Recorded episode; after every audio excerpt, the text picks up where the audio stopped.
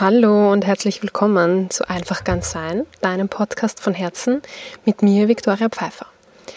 Heute starte ich mit einer Serie, die sich um meine Histaminintoleranz dreht.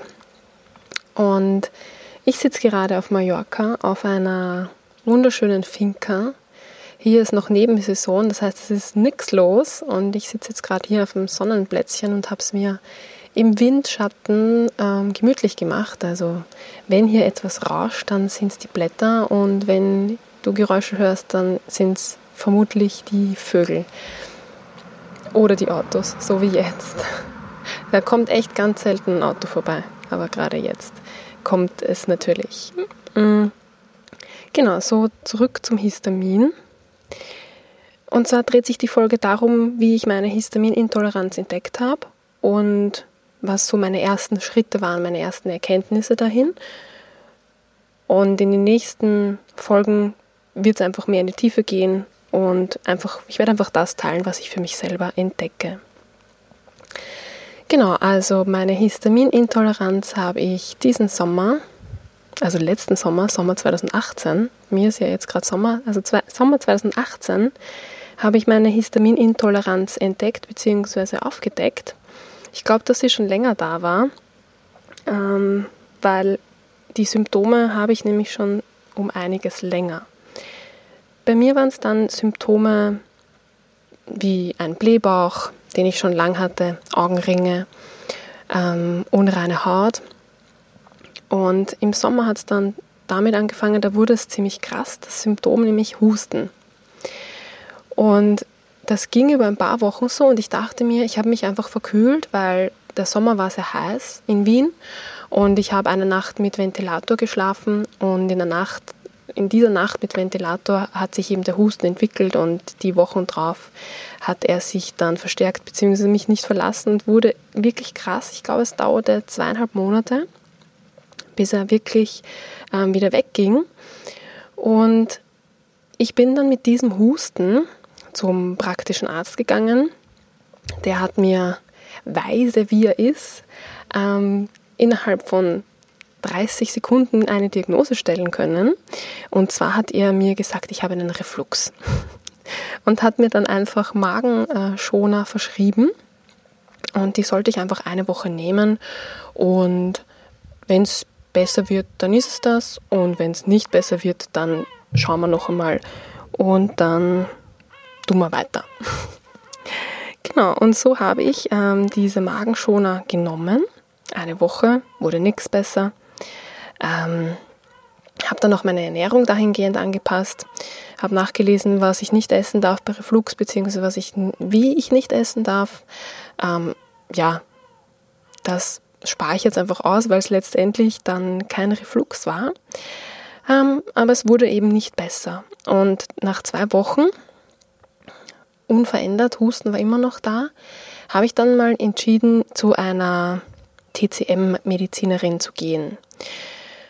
Und die hat mich dann auf Reflux behandelt äh, mit Akupunktur.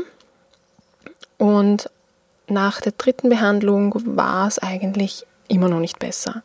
Also sie hat mir doch ähm, Fußbäder verschrieben und so ähm, Kräuter gegeben. Aber so wirklich ähm, gut war es jetzt noch nicht. Genau, und dann bei der vierten Behandlung ähm, hat sie gemeint, oh, es könnte vielleicht eine Histaminintoleranz sein. Und diese Aussage von ihr war für mich so richtig ein Augenöffner.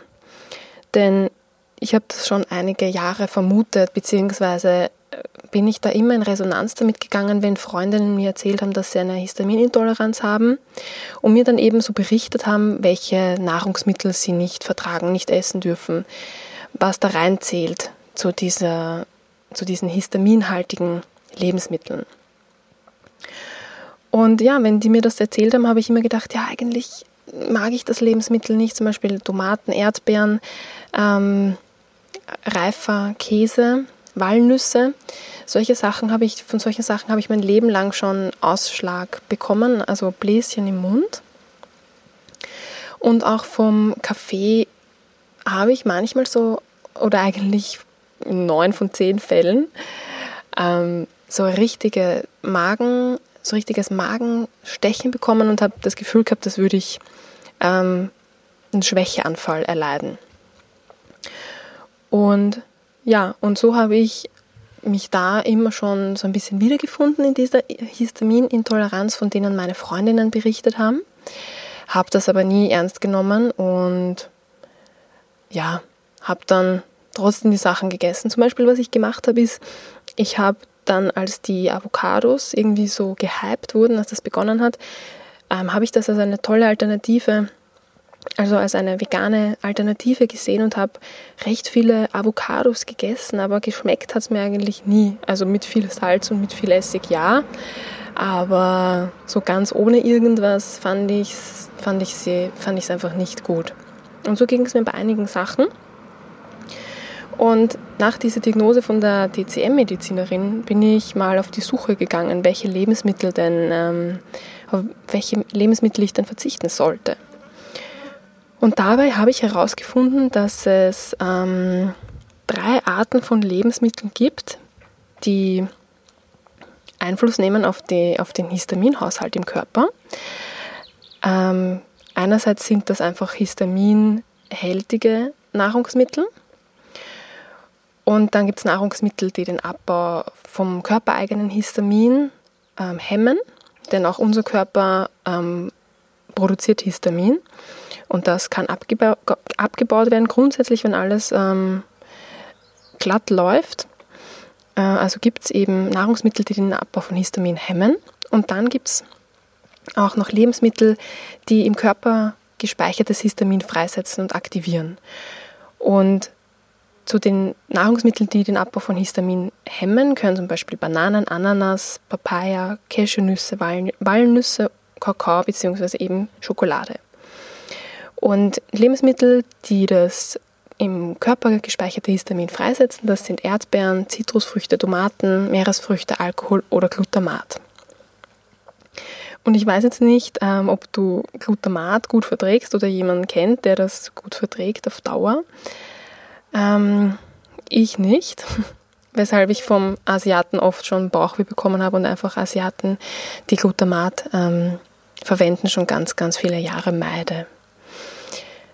Und bevor ich ähm, in dem Sommer, wo, wo der Husten aufkam, habe ich zum Frühstück ähm, immer Bananen, zwei Bananen mit Cashewcreme ähm, gegessen. Also ich habe mir so einen Shake gemacht und habe mir da jeden Morgen zwei Banan Bananen und einen Esslöffel Cashewcreme reingezogen.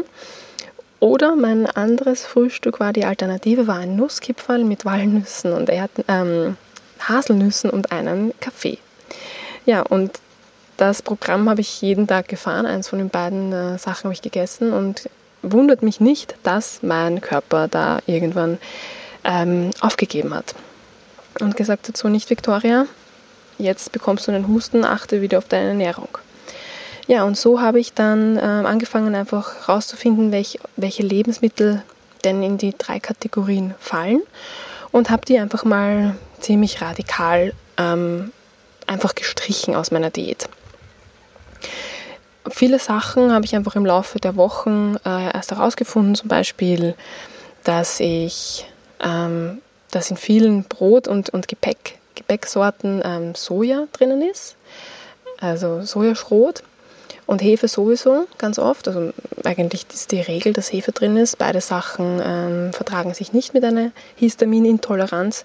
Und so habe ich einfach nach und nach herausgefunden, was ein ziemlich, ja, ein ziemlicher Prozess einfach war, was ich nicht essen darf. Und dann gibt es so Lebensmittel, die wo es zwar heißt, die soll man bei einer Histaminintoleranz nicht essen, die ich aber trotzdem ganz gut vertrage, beziehungsweise in kleinen Mengen und nicht jeden Tag trotzdem gut vertrage. Und genau, und in dem Sommer, wo der Husten aufkam, hm, habe ich zusätzlich auch noch äh, viel Stress gehabt, nämlich aufgrund meiner Seminararbeit aus dem zweiten äh, Masterstudiensemester. Das war ziemlich stressig. Und ich bin auch viel in der Sonne gelegen, weil ich ja jetzt Studentenleben habe zum ersten Mal. Den ersten Sommer, wo ich wirklich ein Studentenleben hatte. Und habe demnach sehr viel Zeit in der Sonne verbracht und habe auch für meine Verhältnisse viel Sport gemacht, auch wo ich wirklich mich ähm, angestrengt habe. Also jetzt beim Yoga finde ich, ist einfach eine gute Kombination zwischen Anspannung und Entspannung. Ähm, aber zum Beispiel beim Radfahren, was ich viel gemacht habe, war jetzt die Entspannung nicht so ausgeglichen wie beim Yoga. Genau, also Stress, Sonne und Sport führen auch dazu, dass das eben körpereigenes Histamin ausgeschüttet wird und ja, und wie gesagt, die anderen, die einigen Lebensmittel, die den Abbau von dem eigenen Histamin hemmen, ja, führen halt dazu, das führt halt dann dazu, dass einfach der Körper ähm, ja, mit Histamin so voll ist, dass er nicht, nichts anderes mehr machen kann, als um Hilfe zu rufen und eine Krankheit hier, in meinem Fall den Husten, zu produzieren und somit zu zeigen, dass was nicht stimmt. Meine Symptome, es gibt eine wahnsinnige lange Liste, unendlich lange Liste an Symptomen. Ähm, so wie ich das jetzt aber gelesen habe, ist Blähbauch ein sehr häufiges Symptom. Und ich hatte eigentlich schon jahrelang immer wieder Probleme mit aufgeblähtem Bauch. Und so auch mh, mm, die zwei Jahre zuvor, vor dem Sommer, vor dem besagten Sommer. Blähbauch äh, ist eines meiner Symptome. Husten eben, Hautunreinheiten, Augenringe, geschwollene Augenlider bzw. ein geschwollener Augenbereich nach der, nach der Aufnahme von Histamin am Abend. Also wenn ich zum Beispiel Brot esse, wo Hefe drinnen ist, am Abend vorher sind meine Augen, also die Augenlider, ähm, stark geschwollen. Und ich habe auch ähm, Kopfschmerzen und ich merke dann auch eine emotionale Instabilität. Also das habe ich auch gemerkt, dass das im besagten Sommer letzten Jahres, dass ich da emotional einfach sehr instabil war. Ich, bei mir kommt aber auch dazu, dass ich wohne ja jetzt seit mittlerweile vier Jahren, im März wären es vier Jahre in der WG. Und ich habe äh, angefangen in der WG dann von den beiden anderen einfach die Lebensmittel zu essen, die, die nicht gegessen haben, die schon reif oder überreif waren. Oh, ah ja, ich habe einfach Restel gegessen. Und jedes Lebensmittel produziert einfach eigenes Histamin. Das ist ein Abbauprodukt des Reifeprozesses. Und umso reifer, umso mehr Histamin. Also schwarze Bananen, die ich oft gegessen habe, die waren halt Histaminbomben, beziehungsweise haben dazu geführt, dass mein eigenes, körpereigenes Histamin nicht abgebaut werden kann. Und was ich auch gemacht habe, seit ich eben studiere, habe ich mir Essen oft mitgenommen, habe selbst gekocht, äh, vorgekocht und mir das mitgenommen, meistens am Abend davor und habe dann das einfach den Abend über, die Nacht über draußen stehen lassen und dann in der Früh eingepackt und dann auch den halben FH-Tag bis zur Mittagspause einfach bei Zimmertemperatur gelagert. Und das führt halt auch dazu, dass das reift und dass einfach ja, das Histamin sich bildet. Also es kam bei mir einiges zusammen. Wundert mich eigentlich eh, dass der Körper nur mit diesem Husten reagiert hat. Ja, und meine Lösung ist jetzt eben eine Diät zu machen, also Nahrungsmittel äh, weitgehend zu vermeiden oder wenn ich sie esse, ganz bewusst sie zu essen auch damit zu rechnen, dass es mir dann entweder nicht gut geht. Ich kann das jetzt aber nicht empfehlen, weil jede Person darauf anders reagiert und je nach Symptom kann das, kann ich das jetzt nicht verantworten, kann das jetzt nicht das Tipp geben, sondern einfach selbst schauen, wie weit du das verträgst und wie weit ähm, möglich ist, einfach mal etwas zu essen, das jetzt nicht der Diät entspräche. Genau, manche Sachen äh, meide ich eigentlich komplett, so wie zum Beispiel Tomaten, Eier, Melanzani.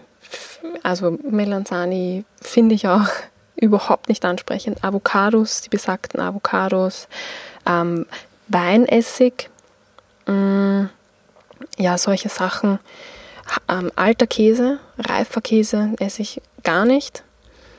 Sauerkraut leider auch nicht mehr, was ich sehr gern mag. Also daran ist es jetzt auch nicht festzumachen, dass was schmeckt, kann auch nicht gut tun. Also bei mir ist es das Sauerkraut, was mir sehr schmeckt, was mir aber nicht gut tut. Ähm, ja, Zitrusfrüchte und Alkohol trinke ich ja sowieso keinen, Fleisch esse ich sowieso keins. Deswegen finde ich, sind es dann gar nicht mehr so viele Sachen, die, auf die ich jetzt eigentlich verzichten muss. Also ich für mich, wenn ich für mich koche, merke ich eigentlich gar keine Einschränkung. Ähm, Obst mag ich jetzt nicht so, das, da habe ich keine Einschränkung, mag ich grundsätzlich nicht so. Und wenn ich für mich koche, merke ich selber keine Einschränkungen. Aber sobald ich irgendwo unterwegs bin, auch hier zum Beispiel auf der Finca, bin ich mit einer Freundin und zusammen einkaufen gehen, ja, ist einfach eine Herausforderung. Gemeinsam kochen ist einfach eine Herausforderung, aber eigentlich auch nicht wirklich. Also, genau. Und dann gibt es noch die Möglichkeit, Medikamente zu nehmen. Also für mich ist es eigentlich keine Option. Ich habe nicht das Gefühl, dass sie wirklich wirken. Vielleicht habe ich sie auch nicht lang genug vor dem Essen eingenommen. Ich experimentiere jetzt damit auch nicht, denn ich kann es mir erlauben, dass ich sage, okay, ich esse das jetzt mal ein oder zweimal die Woche und es geht mir dann, ja, ich habe dann halt ein bisschen äh, Husten, ein bisschen eine angeschlagene Stimme, ein bisschen geschwollene Augen, ein bisschen Kopfweh, also alles noch im Rahmen. Aber da empfehle ich dir, dass du dich einfach selbst beliest und mit einem Arzt deines Vertrauens, der dir keinen, keinen Magenschoner ähm, empfiehlt und dir Reflux einredet ähm, oder irgendetwas anderes einredet, einfach da zu sprechen, auszuprobieren, selbst zu belesen.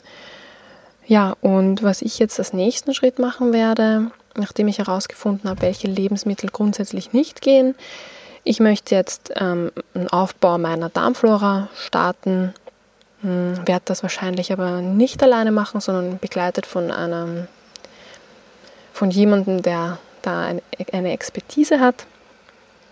Und ich habe jetzt gerade das Gefühl, dass mir Kurkuma-Tee sehr gut tut. Also ich habe davon Yogi-Tee. Es ist keine Werbung, keine bezahlte Werbung, unbezahlte Werbung, einfach eine Empfehlung. Ähm, von Yogi-Tee, der Kurkuma Tee. Tut mir sehr gut. Ich habe den hier äh, auf Mallorca jetzt entdeckt und ich habe richtig, äh, also ich habe richtig so, wie sagt man, auf, wenn man auf Getränke einen Heißhunger hat, heiß, weiß ich nicht, Heißhunger auf Tee, Heißhunger auf Kurkuma-Tee und der tut mir wirklich gut. Und so, ja, werde ich mal nachlesen, ob das was mit Histaminintoleranz zu tun hat, ob das Kurkuma tatsächlich ähm, beschrieben wird als etwas Heilendes für den Magen bzw. Darm. Ja, das war es jetzt von meinem Einstieg in die Serie zu Histamin. Die nächsten Folgen werden unregelmäßig erscheinen, also in Bezug auf Histamin, je nachdem, wie weit ich mich eingelesen habe, je nachdem, wann es was Neues gibt. Und falls du mit Histaminintoleranz Erfahrung hast, falls du da schon länger dich belesen hast, da schon tiefer drinnen bist in der Materie, kannst du mir gerne schreiben, kannst du mir gerne Links schicken oder auch einen Arzt oder eine Ärztin in Wien, die sich damit auskennen, wo du meinst, die eine Expertise haben, die mir helfen können bei der Aufbau der Darmflora. Sehr gerne freue ich mich. Und ansonsten wünsche ich dir jetzt einen ganz tollen Tag und bis bald. Alles Liebe.